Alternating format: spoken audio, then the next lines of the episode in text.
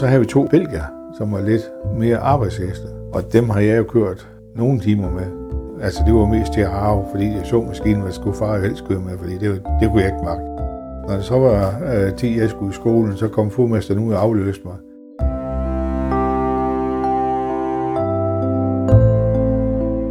Svend Johansen fortæller om sin opvækst og livet på gården, der ligger på True Byvej 7.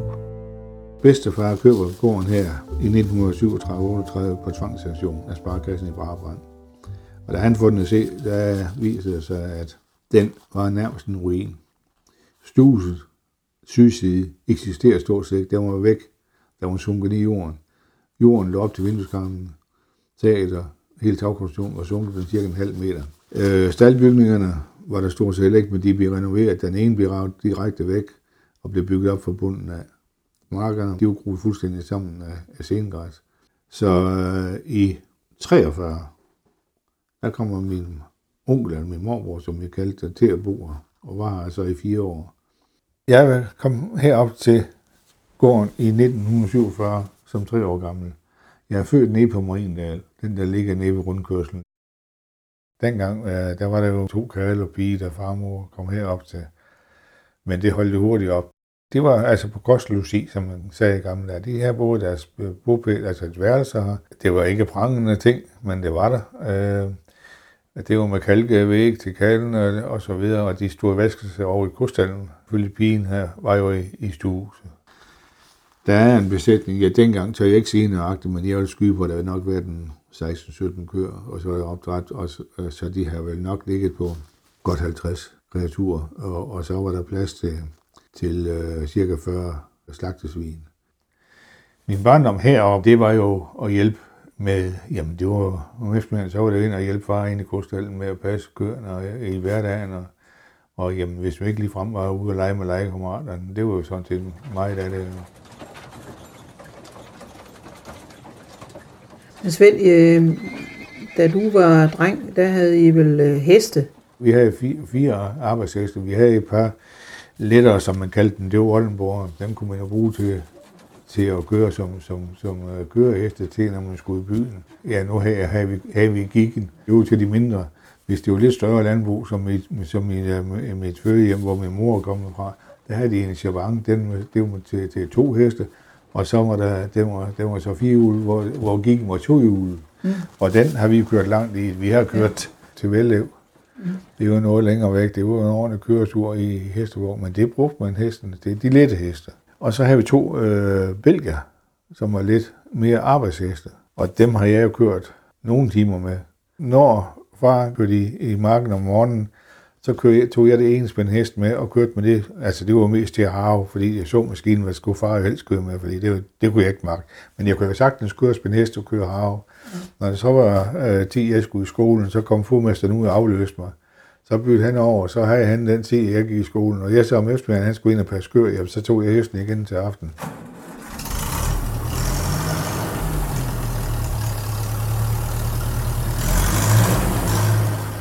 Så skete så det allerede i 1953. Der får vi den første grå Fergusson. Og det var jo et kæmpe fremskridt. Og så kom det ene spænd heste jo selvfølgelig ud og blev solgt. Og så havde vi altså heste og traktor sammen. Og det havde vi frem til 1961. Så var det slut. Det var sådan, at dengang der sammen med nogle roer med håndkraft. Altså, vi kørte med en gummivogn godt nok. Og den første gummivogn, vi fik, det var i 1953. På det tidspunkt lavede min far og Kallen, de lavede gammeldags kastvogne, dem med jernhjul på. Der lavede man dem om. Smeden herop, han svejsede en aksel på det aksel, der sad på kastvognen med gummihjul på. Og så lavede far og Kallen, de lavede selv en kasse til at sætte ovenpå, altså en flad kasse, så det var en gummivogn. Og der havde jeg selvfølgelig tømmeren involveret i til at skære nogle træ op, så den passede til at lave vanger af og så videre. Og det var jo et kæmpe fremskridt for en fladvogn i stedet for en med skrå sider og så videre. Når man så samlede roer for eksempel om efteråret, så havde man en lille kort stang, som passede til, så man kunne trække med traktoren. Men så puttede man en lille stang længere i, så man kunne spænde hestene for. Når man så samlede roerne ud i marken, så trak heksene vognen, fordi der var fri for at have nogen til at køre frem. Du kunne jo godt tage et stykke. Ja, så skulle der sidde en på traktoren. Så skulle ja. Se, det gjorde der ikke her. Nej. Så trak hesten, så kørte vi hjem, så kørte vi ned fra marken her, så tog vi simpelthen traktoren, kørte vi hjem og læste hver hjem og bruge kuglen. Ja. Så der var som regel så meget mandskab, der kunne være en til at køre hjem og læse af, og så kunne der være nogen to til at læse ned i marken. Og det var jo også der, hvor vi som dreng fik lov til at hjælpe til alt det, vi kunne, eller mor, for det skyld var også med ude. Ja. Min mor var meget med i romarkerne dengang. Når vi skulle have roer eller tynde roer, det var omkring det tidspunkt, hvor jeg der stoppede til eksamen. Man gik jo til eksamen dengang i mellemskolen og i en adskillige fag. Så kunne det jo passe, når jeg læste til eksamen, så kunne jeg gå ud og hjælpe med at have roer stykker, så kunne jeg hjem og læse lidt igen, så kunne jeg gå ud og hjælpe med at have roer. Men det viser det år, der nåede at tjene så mange penge, jeg kunne købe et armbåndsur. Og det var, jeg tror, det kostede 158 kroner eller sådan noget. Der havde jeg nået at hakke, så mange år havde jeg nået at hakke i mellemtiden, mens jeg læste op til eksamen. Dengang havde man jo afstandene, det var altså markerne, det var i favn. Og en favn, den er, nu kan jeg ikke huske helt nøjagtigt, men den er omkring 180 cm. Så havde man simpelthen sådan en treben, hvor man gik og målte dem op i rækkerne med favnmålet. Min far var meget omhyggelig. Når han rensede roerne med hesten, så lavede han kun en ganske lille smal kamp, hvor roerne stod. Det vil sige, når vi går og hakkede roerne, så var der ikke ret meget jord at flytte. Det var nemmere, meget nemmere. Ukrudt var der ikke så meget af. Og der var min far simpelthen bare eminent til at få lavet så smal en kamp, som man siger, hvor roerne stod på. Ja. Og det var så meget nemmere. Hvad var de sået med enkeltsåen? Det blev sået med enkeltsåen. Enkeltmaskinen. Ja. Vi havde en maskinstation over i Tilsdæve, Marius Svakkerhausen, for øvrigt Mogens' far. Dengang han fik den første enkornsåmaskine, den startede jeg op. Den hentede jeg over ved ham, og så kom de over fra maskinværkstedet Kramak og hjalp med at indstille den og køre den igennem. Når vi forberedte jorden til roer, det gjorde vi altid om aftenen, for at beholde fugtigheden i jorden. Det var altid efter fyraften. Efter vi har passet køerne, så har vi jorden op det sidste gang og trumlet den til, så den var klar til at stå på. Men der passede jeg altid på, når jeg kørte med trumlen, så kørte det helt lige, så lige som jeg nu kunne med den. Og så har jeg altid den at køre efter, når jeg skulle tåge årene til at begynde med. Men mor og jeg, vi har præsteret at passe alle vores roemarker. Jeg tror, vi regnede ud på et tidspunkt, vi brugte cirka 14 dage om året på at luge roerne. Først skilte dem af, tynde dem, og så lidt senere luge dem en gang ekstra. Ja, så I over den 2 gange. I over den 2 gange, og det brugte vi cirka 14 dage på vores 700 år, og det var ikke ret meget. Så blev det kørt i en rokugle? Ja, det blev kørt i en rokugle, simpelthen nede fra haven, og blev dækket. Vi var egentlig de første her i byen, vi var den første her i byen, der brugte plastik frem for at dække det med jord. Vel, så dækkede man med laget halm, og så gravede man jord op til at lægge uden på halmen for frostsikring. Og det kunne jo godt være lidt hårdt, fordi det jord, vi havde, det var rokuglen, det var meget læret. Og det var så læret, at når vi havde gravet, så gik min mor altid ind til jul. Der gik hun ned og tog en klump ler under en til at lave juledekorationer af. Ja. Men det holdt op. Far han var hurtig med plastikken. Og de første år, der brugte vi halmballer til at lægge op ovenpå til at styre, og der skulle temmelig mange til. Mm. Så fandt vi ud af, at vi kunne bruge nogle bildæk. Så vi havde jo en stavl bildæk, som vi lavede på. For det første var de nemmere at tage af. De var aldrig frosne, de var ikke tungere. Altså, jo, de kunne være lidt vand i dem, men de var aldrig for tunge. Så det fandt vi ud af. Dengang, der lavede T.H. Jensen, Rik og Maria, at de lavede ny slidebane på dem. Mm. Og hvis dækkene ikke duede til at lave slidebane på, så fik vi dem. Eller så hentede vi dem ned på skraldemøngen på lodspladsen. Hvor meget jord hørte der egentlig til gården her? Det kaldte man jo, der sagde man jo 40 land. Det var jo cirka 22 hektar, som blev drevet. Ja. Men det endte, altså det var jo det, der var, mens hvor langt gik det ud her? Jamen det herfra? Vi har cirka 1 kilometer skel. Hvis vi fortsætter herude fra bunden, eller fra bunden af haven, og så gå 1 kilometer ned, så går vi næsten ned til True Vandmølle. Ja. Der stoppede, der var så eng ude i det yderste, og den lå op til Voldbækken, som den hedder i dag også. Der står vores marker. Men det var, vores jord var jo meget varierende. Det var jo alt lige fra sand til det stiveste ler. Men det var det jord, der blev drevet, mens far og mor drev den. De havde husene fulde, der kunne ikke være mere. Du havde lyst til at hjælpe til? Jamen det havde, ja, det var ikke. Altså jeg følte aldrig som nogen pligt. Da jeg kom til at gå i mellemskolen i Brahebrand, der skulle jeg jo selvfølgelig cykle til skolen. Der var knap 3 kilometer. Og når jeg havde nået at komme hjem og få noget at spise og på vej ud i marken, så kom min klassekammerater på vej op i marken. Altså, så jeg skulle hjælpe til, og uanset hvad det var, som sagt, enten det var ro, eller hvad det var, eller høst, eller hvad det var.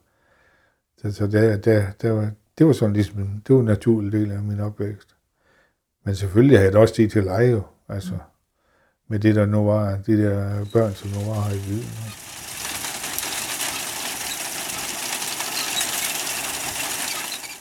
Det er jo stadigvæk på gammeldags manér med selvbinderne og tærskerværket. Og der, på det tidspunkt, der brugte man cirka 3 uger til høsten, fra man tog selvbinderne ud, til man satte tærskerværket ind. Der gik cirka 3 uger for at tærske de her, eller for at høste de her 17-18. Den ene blev sat sammen til eftervejring. Skulle selvfølgelig så senere samles på en vogn. Blev forgået op på en vogn, og blev kørt ind i lagen og læst af igen. Der var som regel en af naboerne, og det kunne være, jeg kan huske en, Else Jensen, hun var blandt andet hernede om eftermiddagen, når far skulle ind i kostallen, så kom hun hernede, og så hjalp hun til fyreaftenen. Ja, vi nok kom op midt i 60'erne, hvor det så begyndte at komme lidt med majetasker. Og der begyndte det så lige stille og roligt, hvordan det var så maskinstationen til at begynde med. Det har nok været i 70 eller 71. Der køber jeg majetasker. Ja, de udvikler sig også i størrelse. Og den første gang, jeg der kunne, vi tage stilsland på den der. Til det sidste, vi kørte med, den størrelse, vi kørte med dengang, det var kun 12 fods. Der havde vi været oppe og tage 30 på den der. Så det var jo en helt anden form for høst. Dem blev jo reduceret til ganske få der, men selvfølgelig skulle vi have halm hjemme også. Men i god vilje brugte vi små 14 der. Hvis vi skulle have samlet halmen, og fordi besætningen blev jo også større, så der skulle mere halm til.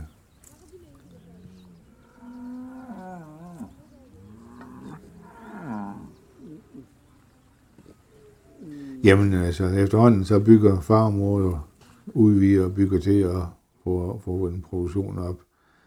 Det allerførste gang her, jamen der er det jo sådan, at der var malkemaskiner, på gammeldags manér med transportspande, hvor man, altså fra kostallen, der var man det ud i spandene, mælkemaskinspanden, og hældte det igennem sig i transportspandene.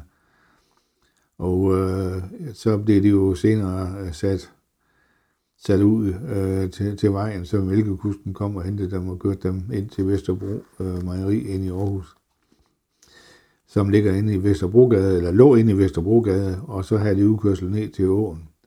Og jeg kan huske, at jeg var med dreng inde med mælkehusten, og der kørte ind, altså ud fra mejeriet der, kørte man ned omkring ved åen, og der kunne man se, at der var vandet jo fuldstændig hvidt af det mælk, der var skyllet ud fra mejeriet. Så det vil sige, skyllevandet fra mejeriet, det rendte ud i åen, som det så gjorde med mange andre ting dengang.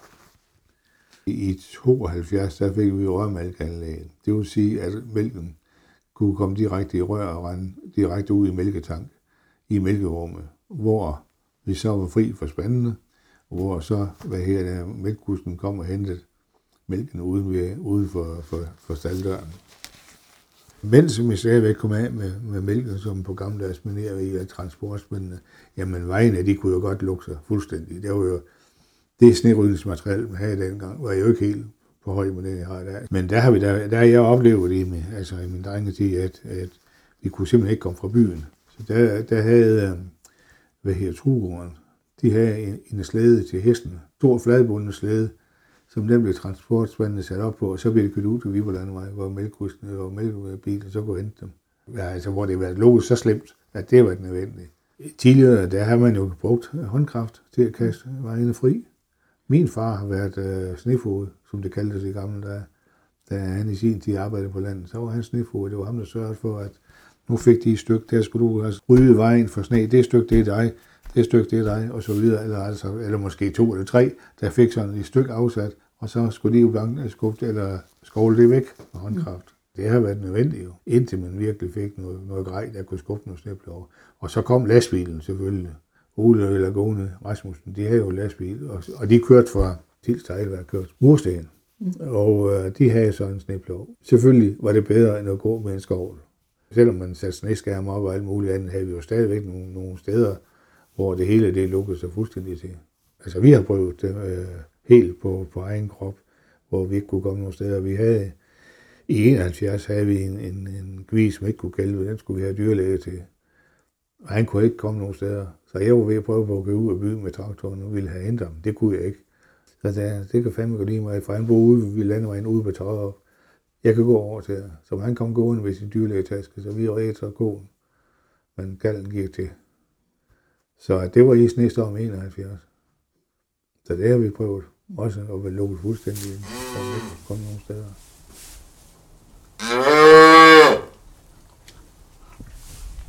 Vores kreaturer, de kom ind på slagtehuset inde i Aarhus. Nipperhavn. Det var den kreaturhandler, som købte vores kreaturer og fik dem slagtet derinde.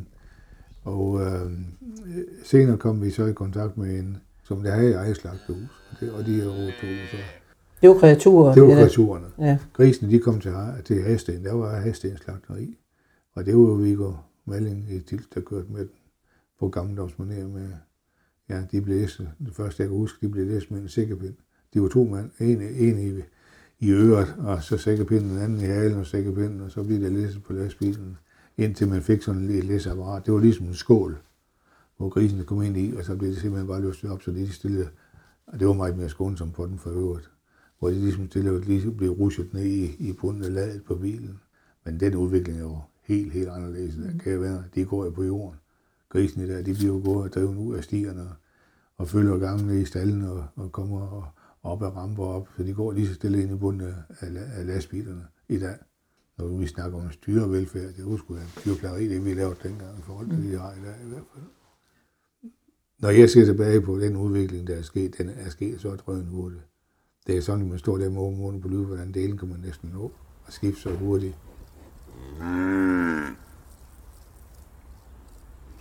Fra oktober 74 må det være, vi overtager gården. Der forpagter vi jo efterhånden noget mere jord. Så vi har jo en lidt større behov for kapacitet i majtaskerne, og de bliver selvfølgelig øget efterhånden, som vi nu får jord i forpagtninger. Vi er jo oppe og driver de der 1.500 ton land, som man siger. Det stopper jo så ret hurtigt alligevel, fordi allerede i 93, der er jeg så kommet til at være blæksprut i Knud Mortens firma, murfirma. For der stopper alt det der med forpakninger og så videre. Allerede i 1985 sætter vi grisen ud, og der bruger vi sådan set svinestallen til kreatur i stedet for. Og så køerne, dem holder vi med mælk i 88. Og så var det, men der var det så fra 88 af, der begyndte vi så at lave nogle grøntsager på friland, ligesom for at sige, om der skal ske noget ekstra.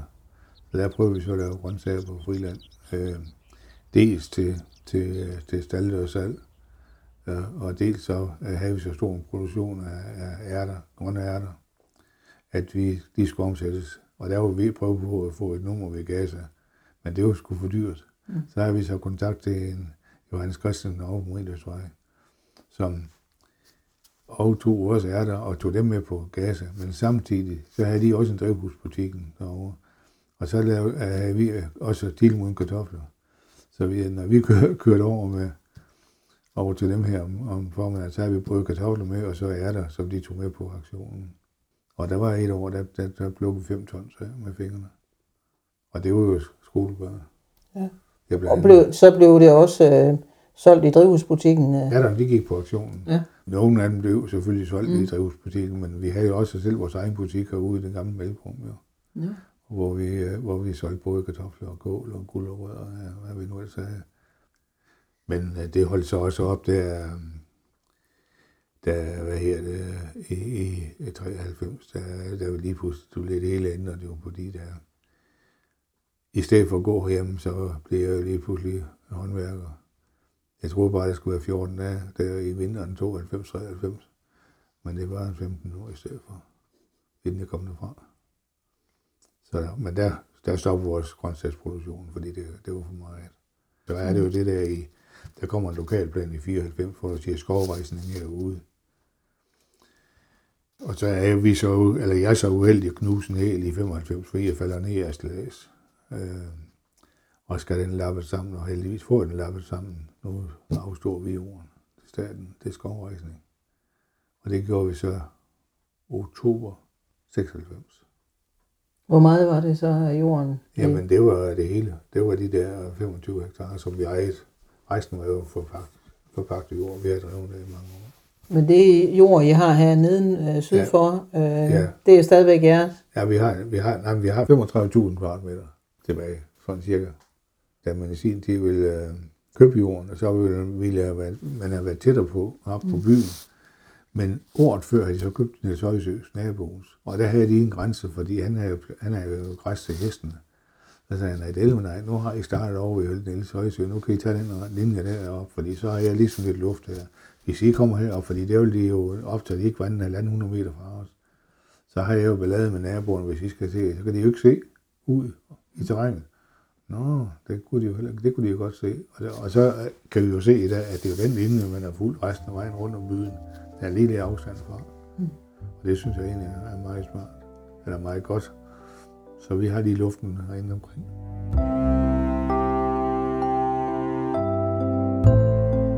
Vores liv ændrede sig jo også ved, at vi lige pludselig havde et 8-4 job, så nu kunne vi så dele os til på ferie og fri og sådan noget. Der var ikke noget, der stod vente på os.